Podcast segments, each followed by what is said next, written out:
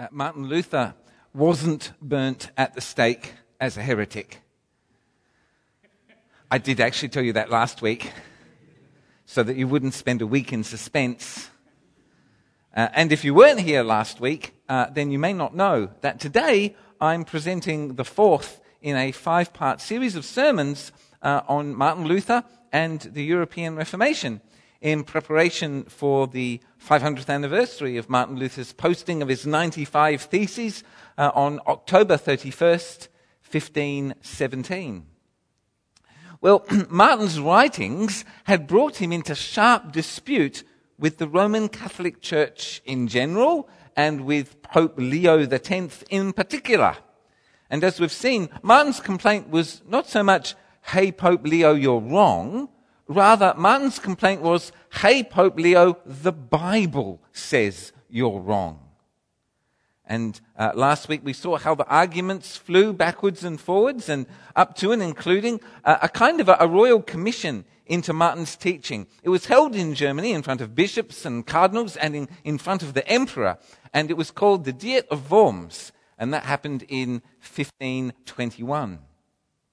Now you see, the Roman Catholics were outraged that Martin had dared to contradict the Pope. Now, they were not remotely interested in entering into any kind of theological debate with him. They weren't calling, uh, they were calling him to recant, not so much meaning, hey, Martin, change your mind, but rather meaning, Martin, stop being so arrogant as to contradict those whom God has set in authority above you. And last week we saw how the essential issue came down really to one idea. Uh, one idea that in the years since uh, we've, we've started calling sola scriptura, scripture alone. And that one idea uh, kind of contains three separate ideas. And the first is authority.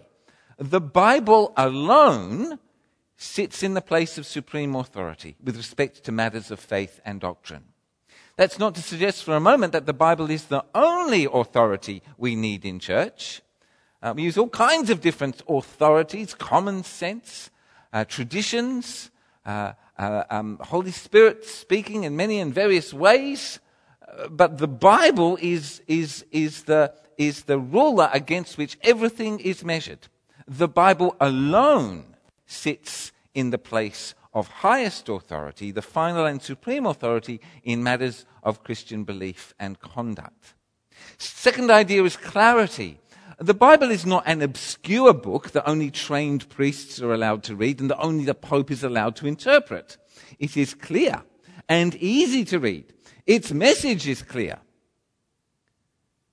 That's, that's not to suggest that there's no place for preaching and teaching. It's not to suggest that there's no place for the careful training of those who will carefully train others. Uh, but it is to strongly affirm that the ministry of a clerical class of teachers is not essential to how the Holy Spirit actually uses the good book to draw people into relationship with God through Jesus Christ by way of conversion and by way of discipleship uh, to Christ in the power of the Spirit. And the third idea is sufficiency. The Bible contains all that is necessary for salvation. That's not to suggest that the Bible uh, teaches us everything we need to know about everything, but it is to say that the Bible teaches us everything we need to know in order to be saved and the Bible teaches us everything we need to know in order to grow up, mature, and complete in Christ, his disciples, his people in this age until he comes again. Well, last week uh, we saw how uh, the Roman Catholic theologians, represented in Martin's personal experience, in particular by the theologian Johann um, they actually had some powerful and compelling arguments uh, counter arguments to make against Luther. They argued that Scripture is not the highest authority. The church is, because it is the church that gave birth to the Bible, not the other way around, they said. Furthermore, they said Scripture is not sufficient. The New Testament, reasonably, is only a small subset of all the things the apostles taught. And therefore, the Pope, as the ordained successor to Peter, as the Bishop of Rome, he may likewise authoritatively add to the teachings and traditions of the Church. And lastly, Scripture is not clear. And therefore, the interpretation of Scripture is to be the Church's job, ultimately, the Pope's job, for the reasons just described. Well, we're going to continue thinking about these arguments today. But returning to the Diet of Worms, its finding, the day after Martin spoke, its finding was that Luther is a notorious heretic and he was under imperial ban from ever teaching again. Uh, the Diet of Worms, in condemning Luther, was condemning him not because he was wrong, as could be determined uh, uh, or judged from, from Scripture or indeed from church councils, but, but rather that he had contradicted the official church. He'd contradicted the Pope, and that was something that those in authority could not even think about without thinking that that meant the end of civilization as they knew it. Had to be squashed. Martin was to return to Wittenberg and it was assumed by many, in fact, it was probably assumed by most, that actually what would actually happen is that he'd get killed. Uh, either uh, he'd be lynched by those loyal to the Pope in Germany, or perhaps he'd be kidnapped and taken to Rome, where he'd be burnt at the stake as a heretic. What actually did happen was that, yes, actually he was kidnapped. But he was kidnapped by a friend uh, Prince Frederick the Wise, Elector of Saxony, a man who's actually appeared in our story a number of times so far. And Fred arranged for a clandestine fake kidnapping so that Luther could go into hiding, a secret place being the only safe place for Martin. And Fred took him to a castle fortress known as Wartburg. And what happened there in hiding is that Martin devoted himself to something revolutionary, something wonderful. What he devoted himself to was the translation of the Greek New Testament into everyday, ordinary German. You see, throughout the Middle Ages and medieval times, into the early Renaissance, the only Bible that people had access to uh, was a Latin translation uh, that may or may not have been in your local church. And uh, um, its name, the Vulgate, comes from the Latin uh, Versio Vulgata, meaning the commonly used version. Just as uh, nowadays we use the NIV, uh, the New International Version. And I guess they probably referred to it as the VV version. Uh, and seeing as in Latin, uh, V's are pronounced as W's, they probably referred to it as the Weeby translation. Uh, that's a joke uh, for all the theologians and under fives in the audience. well, the Vulgate, the Vulgate, the Vulgate was um, largely the work of one man, a man named Jerome. Uh, and in and around the year 380 AD, uh, um, he did he translated in, uh, the, the, the Hebrew and Greek uh, manuscripts into Latin, and thereafter it was the translation used by the church universally for the next 1100 years. Um, and the reason for that is that Latin actually served Europe really well uh, for more than a millennium. And in all of those years, it was the international language of academia, of, uh, of diplomacy, of the church, and of trade. The problem was, of course, was that the vast sea of serfs and peasants didn't understand it. And we remember that the church believed that such people didn't need to, to, to, to, know what was actually in the Bible. They didn't need to know what was in the Bible at all. What they needed to know was what the church taught, which may or may not be based on the Bible. But what the church taught was authoritative. That's what they needed to know. Uh, and so the vast majority of common folk had very little idea as to what the Bible actually said, except that perhaps it was seen through the lens of papal interpretation.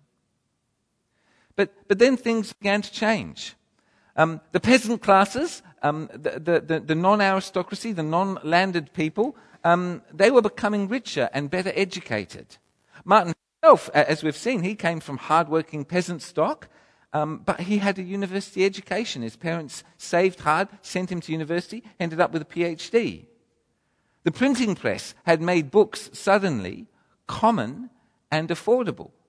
Literacy was on the rise. Martin Luther was part of a movement of people uh, that all felt we need to put the Bible into the hands of ordinary people, and we need to do that in the vernacular. In other words, in the ordinary language of ordinary people, whatever it is that they speak at home. One such person was John Wycliffe uh, in England, a long time before, a long time before Martin. Um, and he translated the Vulgate into Middle English in 1382. Uh, Wycliffe's followers uh, in England were known as the Lollards. And they, like Luther, they attacked all of the non biblical beliefs of the medieval Roman Catholic Church, including the authority, indeed, indeed, even the existence of the papacy in Rome. Wycliffe was clear that the Bible, not the Pope, was the only source of supreme authority in matters of faith and doctrine. He was declared a heretic in 1415, uh, some 14 years after his death by way of a stroke, and his books were burned, and the Lollards were persecuted in England uh, for well over a further century. Um, the punishment for being found in possession of any portion of Scripture in English was death. So, for well over a century, what I'm doing right now carried the death penalty being found in possession of any portion of Scripture in English. Well, uh, another thing that was happening was nationalism was on the rise. Uh, people were beginning to think of their nationality English, Spanish, French, German, Italian. Uh, they think about their nationality as fundamental to their identity and therefore also to their loyalty. And one further influence to mention is the rise of humanism. Humanism uh, was a late medieval movement, but it was basically a new attitude to life. It was a secular movement, not a theological one, one that put the human being in the center of human experience. It was passionate about education, rational thought, common sense, quashing superstition. Um, and it was especially passionate about free investigation. The humanist movement include a renewed interest in the writings of the classical world, uh, including the Hebrew Old Testament and the Greek New Testament. And in the year 1516, a humanist named Erasmus published the New Testament in uh, the original Greek, according to the, uh, the manuscripts of, that time. He published the New Testament in its original Greek for the use of scholars, theologians and historians. And that volume, published by Erasmus, uh, became one of Martin Luther's most important working tools. And so, beginning with the New Testament, Martin translated the Bible into German. Not from the Vulgate, Latin translation, but directly from the original Hebrew and Greek. A German Bible for ordinary Germans. And Martin's interest was not to create something for academics, but rather uh, something for ordinary Germans, peasants, farmers, miners, a Bible in their language that they could understand, including children. And the New Testament was first published in 1522, the year after the Diet of Worms, with the complete Bible being published 12 years later in 1534. Well, at about that same time, uh, an Englishman named William Tyndale, also working in Germany, not far away from, from Martin Luther, he was in exile. England was too dangerous a place for him to be. Uh, he was doing exactly the same thing. He was translating the Bible into everyday English from the Greek and Hebrew uh, manuscripts. Um, and the Tyndale Bible uh, was printed in 1535. Tyndale was inspired by Luther, and he had a copy of his 1522 German New Testament. Well, for his trouble, uh, William Tyndale was convicted of heresy, and uh, he was strangled to death uh, whilst tied at a stake, and then his body was burnt at that stake in 1536. Uh, however, the Tyndale Bible would eventually make a massive contribution to the King James Bible, first published in 1611, uh, roughly the same time as Shakespeare uh, is putting on his 33rd play, The Tempest. Well, given all that information, clearly translating the Bible into the vernacular is a pretty dangerous thing to do. Why were these, so, why were these men so passionate about it? They pursued it at the risk of their lives, in fact, actually, many times at the cost of their lives. Why did they do that? Well, William Tyndale, he, he gives us um, an answer. Uh, he realized, just like Martin Luther and John Wycliffe and so many others, he realized that the things taught by the medieval Roman Catholic Church didn't even faintly resemble the Christian gospel taught in Scripture. Um, speaking of how priests were trained, William Tyndale said, They have ordained that no man shall look on Scripture, that is to say, the Bible. They have ordained that no man shall look on Scripture until he be nozzled in heathen learning. Uh, in other words, be led by the nose, being forced into uh, a non Christian way of thinking. Until he be nozzled in heathen learning eight or nine years and armed with false principles with which he is clean shut out of the understanding of Scripture another clergyman asserted to Tyndale, we had better be without God's laws than the Pope's. Uh, eh, that's a clear way of saying, that's a clear way of saying we need the Pope, we don't need the Bible. Tyndale replied, I defy the Pope and all his laws, and if God spares my life ere many years, I will cause the boy that driveth the plough to know more of the scriptures than thou dost. And the reformers wanted to save and arm and empower the masses of Europe so that they could understand the gospel for themselves, straight from Scripture, and so be saved and empowered. Well, it all has to do with the gospel. What is the gospel? Well, the gospel is a message from God. Uh, it is good news from God. Uh, to believe it is to be saved. To not believe it or to depart from it uh, is to be lost. To believe is to be set free. To not believe it is to be enslaved. To believe is eternal life. To be in unbelief is to stand condemned.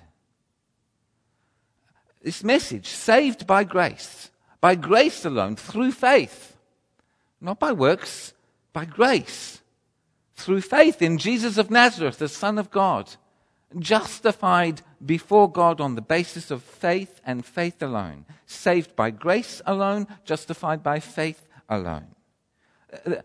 Incredibly important message. Obviously, the eternal welfare of human beings depends upon these truths being known, and therefore God's saving work in the universe depends upon these truths being known. And therefore, ultimately, the welfare of the entire creation depends upon these truths being known. If that is true, it should not surprise us that there is enormous spiritual power, not infinite, but enormous spiritual opposition to these truths being known. A, a vast but not infinite power available to anyone who decides they want to distort or suppress these truths. And that power is the power of religion. If you can persuade people that their eternal destiny is actually in their own hands, that in effect they can save themselves by what they actually do, if, if you can get people to believe that message, then actually what, what you really do is get them to put you in a position of ultimate authority in their lives you will have them as your slaves. And that's been happening forever. The first time it happened is described in Genesis chapter 3, but it's been happening merrily ever since. And one example of this particular phenomenon occurred very soon after the Christian gospel began to move out of Judea. You see, Paul was moving through uh, the lands that today we would call Turkey, um, uh, and he was preaching the gospel the gospel. Jesus died on the cross in your place to pay the price for your sins. Put your faith, therefore, in what God has done for you, not in what you're doing for God. Keep trusting Jesus to save you as your Lord and Savior. Put Him in the place of authority, and He will keep saving you. He will free you from sin and death and judgment. Put Jesus in the place of authority, and He will set you free. Well, it didn't take long for spiritual opposition to arise. Some men came out of Jerusalem and they had a slightly different message. They said, yeah, yeah, yeah, yeah, yeah, believing in Jesus is right and good. That's great. We're so pleased you believe it's in Jesus. But if you really want to belong to God as his friend, if you really want to be justified, well, actually, you need to now get circumcised. And after you've gotten circumcised, we'll teach you how to obey all of the law of Moses, the traditions of the elders, etc., etc., etc. And Paul saw straight through this and its satanic origin. You foolish Galatians, he writes, who has bewitched you? Before your very eyes, Jesus Christ was clearly portrayed as crucified. I'd just like to know one thing from you. Did you receive the Holy Spirit by doing the works of the law or by believing what you heard? Paul knows darn well that the answer is they received the Holy Spirit, came on them in power when they believed, and none of them were circumcised. So circumcision is irrelevant, isn't it? It's irrelevant to being God's friend he, he, takes them as they are. The moment they believe, they're filled with the Holy Spirit. Um, and if they now figure, oh, better make sure, I, I better just make sure I'm God's friend, I know I'll get circumcised. Well, what they've actually done is they've stopped trusting in what God has done for them, and they're now trusting in what they can do for God in their own good works. And actually, that's slavery.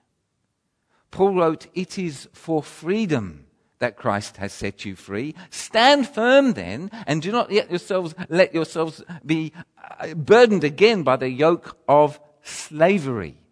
Mark my words, I, Paul, tell you that if you let yourselves be circumcised, Christ will be of no value to you at all. It is slavery because having obeyed the false teachers, having put them in the place of authority, that have to keep on obeying them, leading them into greater and greater dependence upon them, and them leading them in a never ending spiral of increasingly neurotic religious observance as though their very souls depended upon it, because that was what they were being taught. Paul saw it clearly. You can put your faith in Jesus or you can put your faith in Jerusalem, but not both. Martin Luther, John Wycliffe, William Tyndale, and many, many others saw it clearly in their day. You can put your faith in Jesus or in Rome, but not both.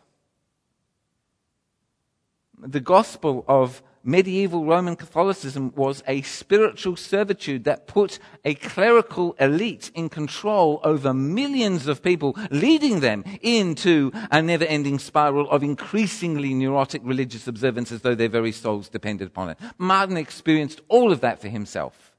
And then he understood the gospel and was set free. So the way to break that power trip was to put God's word directly into everybody's hands, so saving and empowering them. Now, now, if they've got the, the Bible in their own hands, now, if the church spoke about baptism or the Lord's Supper or marriage or priests and bishops, indulgences, relics, the intercession of the saints, etc., etc., the boy, the boy who driveth the plough, he could see for himself just how wrong they were, which is to say, extremely wrong, wildly wrong. That's what it meant for them then. What does it mean for us today to have the Bible in our hands? To be able to read it privately and publicly in our own language without fear of being burnt at the stake? Well, firstly, we should never take that for granted, should we? We should never take for granted both the privilege and the responsibility of having God's word in our hands. What should we do with it? Well, secondly, what we should do with it is we should read it every day. Why should we read it every day? Well, because it is God's word and it functions as God's word. It does God's work. And what is God's work? God's work is to lead us to the Father through the Son in the power of the Spirit. That's how we know it's God's word. It functions as God's word, converting us, molding us, shaping us in God's image, seen in the image of Christ. Now, I've struggled long and hard over how to technically explain how this all works, and here's my explanation. You either get it or you don't. But by God's extraordinary grace, I get it. Uh, like many, many others, like a vast sea of others, I, I became a Christian through reading the Bible for myself. A, a, New Testament was put into my hands by a Gideon man on the campus of the University of Western Australia on or around 1990. And I, I didn't read it straight away. I, I didn't pick it up for two years. But two years later, I did so. I did so secretly, late at night, after everyone had gone to sleep for fear of being discovered, reading a Bible. I started with the book of Romans and then went back and read my, read my way forward through the Gospels, a few chapters at a time. And after about two months of this, I knew I just had to ask Jesus to forgive me for my sins, for ignoring him and breaking his rules and I had to surrender my life to him, uh, which I did at Easter time in 1992. The decision point for me, I remember the decision point for me really came about the 13th chapter of Matthew, um, the parable of the sower. And I can remember precisely the impression that that parable made on me. And I can recognize that at that time I was interpreting it in a completely different manner to how I would interpret it now. But that doesn't matter. It's not a question of interpretation. That's a red herring, ultimately, because what was happening to me was God's word was functioning as God's word, drawing me to Jesus so that I might know the Father by the Spirit. It was functioning as God's word. It was just doing its job. That's all it was doing. And I knew it was true. I just knew it. I wasn't particularly happy about that. I thought the gospel was an inconvenient truth, uh, to borrow somebody else's phrase. And it was going to be tremendously embarrassing to come out of the closet as a born again Christian. But I couldn't shake or resist the conviction from the Bible that Jesus is who he says he is, and that I needed to give my life to him. It is for that reason that I too love from time to time to stand on street corners and give out New Testaments. It's for that reason that many of us love from time to time to give out tracts with Bible verses on them. And it is for that reason that many of us love to invite friends and family who don't know Jesus and say to them, Would you like to read, would you like to get together to read the Bible with me? They do that in order that God's word might function as God's word, drawing people to Jesus. And just as rain and snow fall from the sky, well, snow doesn't fall from the sky here in Perth, but I believe it does in other places. Just as rain and snow fall from the sky, coming down from heaven, so to speak, and it waters the land so that the land produces vegetation and crops. So God has made himself this promise. God's word goes out there into the world and it's not going to return to him empty handed. It will achieve the purpose God has for it, bringing people into relationship with the Father through the Son in the power of the Holy Spirit. Isaiah 55, just in case you're wondering. Well, Scripture has greater authority than the church because it gives birth to the church. Scripture is clear. It does not require a clerical elite to interpret it for us. It is sufficient. It teaches us the gospel and enough about the gospel for us to know how to respond and to know how to live, and also for us to know how to spot alternate gospels that we might resist them. But Paul says, look, even if we, even if I, even if an angel from heaven should preach a gospel other than the one we preach to you, let them be under God's curse. As we've already said, so now I say again, if anyone is preaching to you a gospel other than what you accepted, let them be under God's curse. Um, these things are important. The Lord be with you.